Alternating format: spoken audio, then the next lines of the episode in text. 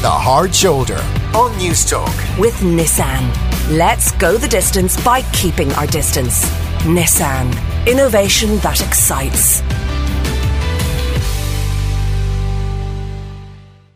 Well, now on this week's On the Couch session, where we alternate between physical and mental health, I'm delighted to be joined by Reza Kalbassi, who is a consultant coro, colorectal, what Ivan? Co, yeah, it's down there, you know, on the bottom of your tummy, colorectal, minimally invasive surgeon operating from the Beacon Hospital in, in Dublin. Reza, w- welcome to the programme and to On the Couch.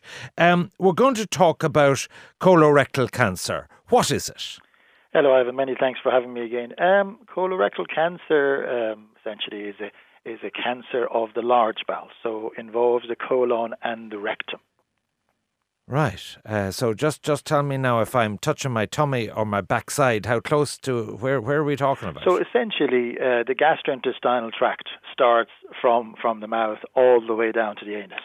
So we have the upper gastrointestinal tract being, you know, starting from the mouth going down into the esophagus, the stomach, the and then from then on, then you've got your small bowel, and beyond the small bowel, then we have the large bowel and the large bowel is the colon, the rectum, and the anus. All right. So, how common is colorectal cancer? Um, lifetime risks are roughly around five percent. So that's that's a you know a worldwide risk. Uh, but obviously the risks do increase with increasing age, um, and also there are risk factors. I mean, one of the main issues that I'm very interested in, also uh, as per se, um, to some extent, the topic of today um, is colorectal cancer in the young, because increasingly we are seeing it in the younger age group. So traditionally, we associated with you know a colon, you know cancer in the large bowel that occurs uh, with increasing age, so it's beyond the age of 50, 60, and you know 70s.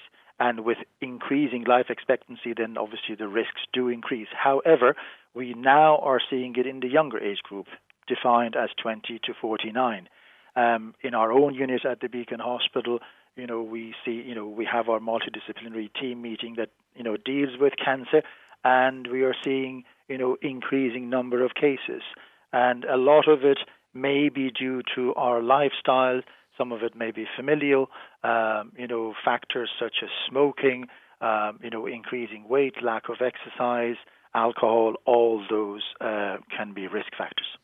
And are these risk factors of, of poor diet, obesity, lack of exercise, maybe too much alcohol, are they are they particular to this type of cancer or would they be applicable to any cancer? They will be applicable to to, to, to so many of the cancers, such as in breast cancer other cancers, but particularly in the case of colorectal cancer, you know, we see that these factors, certainly based on studies that have been done, uh, do play a part. Um, as a result of which, we do, you know, when we see um, patients with colorectal symptoms, uh, with bowel symptoms in our clinics, or we encourage GPs to to really look at gastrointestinal health. So gastro- gastrointestinal health being looking after yourself, doing plenty of exercise, making sure you have the right type of food, avoiding fatty food, you know, alcohol, either none or very much minimal, and those are really what we work at. And um, you know the, the way people would say to have lots of fibre and roughage in your diet. Would that make a difference to that the would be helpful. colon? Absolutely, that would be helpful. So we The more the our- better. Absolutely, we encourage our patients to to to have a high fiber diet. We encourage them to have lots of fluids, lots of water, particularly, um, and Lots ensuring that they're well yeah. hydrated, avoiding fizzy drinks as much as possible. But the main issue is to try and have a very balanced diet. So this concept of oh, I'll just have a lunch or a dinner and forget about the rest. We encourage people to have a balanced, spread out diet throughout the day. So uh, you know, a, a, a diet at first thing in the morning with with um, you know fiber in lunchtime and evening, and ensuring that they do they get plenty of exercise into the day as well as much as they can. Now, uh, what are the early signs? Particularly, uh, let's focus on this younger age cohort. They weren't expecting to have colorectal cancer. What are the telltale signs that they might have it? The main symptoms that you know with um, bowel cancer um, are those of uh, and, and I emphasize that not everyone with these symptoms would have bowel cancer, but some of the associated symptoms are rectal bleeding, change of bowel habits such as having prolonged periods of diarrhea or constipation. That's going change of bowel habit that's going on for weeks and weeks or sometimes even longer. Um, weight loss, some abdominal pain. Sometimes patients present with anemia, a low blood count. So those can be associated with uh, colorectal cancer. Uh, in the case of colorectal cancer, if I can just explain, um, some patients just present with symptoms, so they come to our clinic or they come to endoscopy units, and you know GPs do refer them um, just for endoscopy. So that's a procedure that we carry out to try and investigate the the gastrointestinal tract. Either what's uh, an endoscopy? Endoscopy is a telescopic examination, or oh. as the layman will say, the camera. So it's placing oh. of a telescope either through the mouth to look at the stomach or through the anus to look at the large bowel. It's done under sedation and essentially is the gold standard for investigation of the large bowel in case one suspects, um, you know, an abnormality or, or, or pathology as per se. And tell me this a delayed diagnosis, would that affect the outcome? Very much so, and that's one of the main problems affecting the younger group. Um, they, as an example, they would have rectal bleeding um, they would think, well, this could be something simple like piles or hemorrhoids. Um, they would ignore the symptoms for a while themselves. Then they use some local treatments from the pharmacy. They eventually they present to the GP, and uh, majority of GPs do go for an early referral. Some of them do um, treat them at a later date and bring them back and you know refer them. But really, you know what the message going out is um, to both patients, the population, and also our GPs is, um, you know, early assessment, early presentation to your GPs, um, get checked out, and get referred for an assessment by a specialist because uh, although majority will not have cancer and majority will not have an issue and they might have something simple like hemorrhoids that could be treated, however, uh, there is a small proportion that may have a diagnosis of cancer, and if we catch those early, then uh, the outcome is an awful lot better. Is there any difference between men and women? Um, we certainly have noticed in Ireland that you know, the, the, the incidence in men has been higher. Um, not hugely, but of the order of about, you know, just over 55% men to roughly around 40 to 45% women. Okay, so you go to the GP, you've had a bit of rectal bleeding, and then you go for the endoscope. Is that what yeah, you call so, yes, and exactly. then you get a diagnosis that, in fact, I'm sorry, but you've got colorectal cancer. A, what is the normal course of treatment? And B, if 5% get it, how serious of all the cancers is it? Um, essentially, colorectal cancer, looking at, you know, of, of, of you know, the, the, the cancer incidents in Ireland.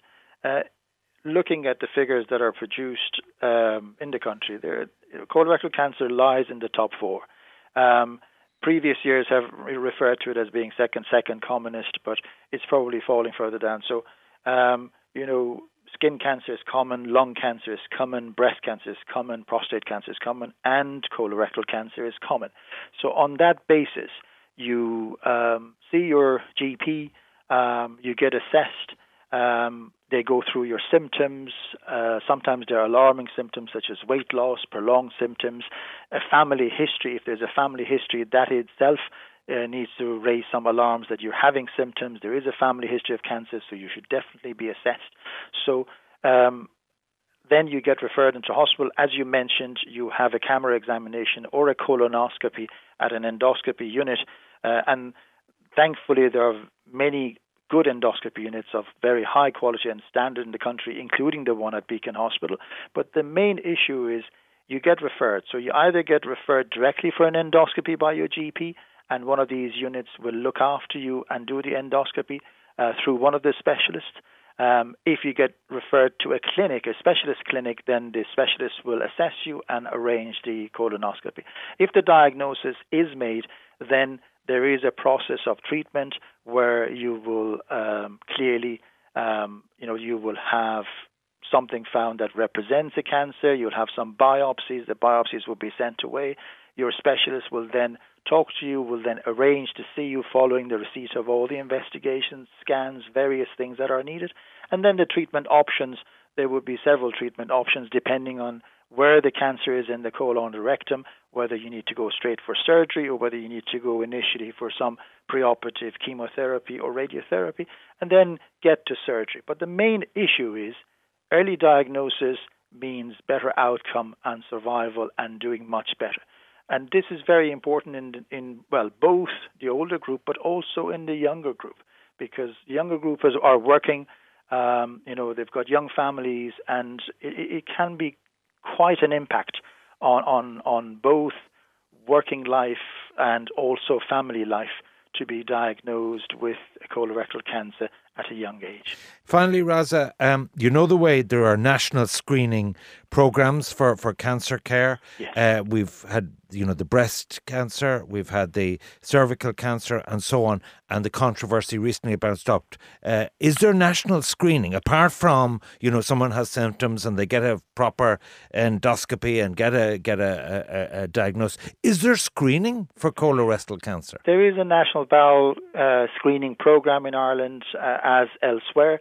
Um, I mean, clearly because of the unprecedented, unprecedented um, because now that you mention it, now that you mention it, Raza, on my 60th, uh, Reza, uh, my 60th birthday, I got this thing in the post saying uh, to give a specimen sample Absolutely. of your stool and send it off. Absolutely. And uh, like so, so it, it's at 60 it comes in. There is a program where 60 to 69 year olds um, once they register with the National Bowel Cancer Screening Program, they are offered um, essentially a, a, test. So the stool, Yeah. the test is a stool test, and the stool test is done every two years. And if it is positive for blood, then you go for a colonoscopy. So that could be very much arranged. Unfortunately, because of the current pandemic, it is not quite taking place. The hope is that once you know safety is, is fully established, we can restart this, particularly as it involves a stool test. So it could be, it's the stool test is sent to your house, so there is very little contact as per se between you and someone else. You know, considering the risks of COVID. So I think hopefully, you know, the department soon enough will, will decide to, to get the, the program up and running, particularly in the case of bowel cancer screening. My thanks to Dr. Reza Kalbassi, The Hard Shoulder on Newstalk. with Nissan. Together, let's play our part by staying apart. Nissan. Innovation that excites.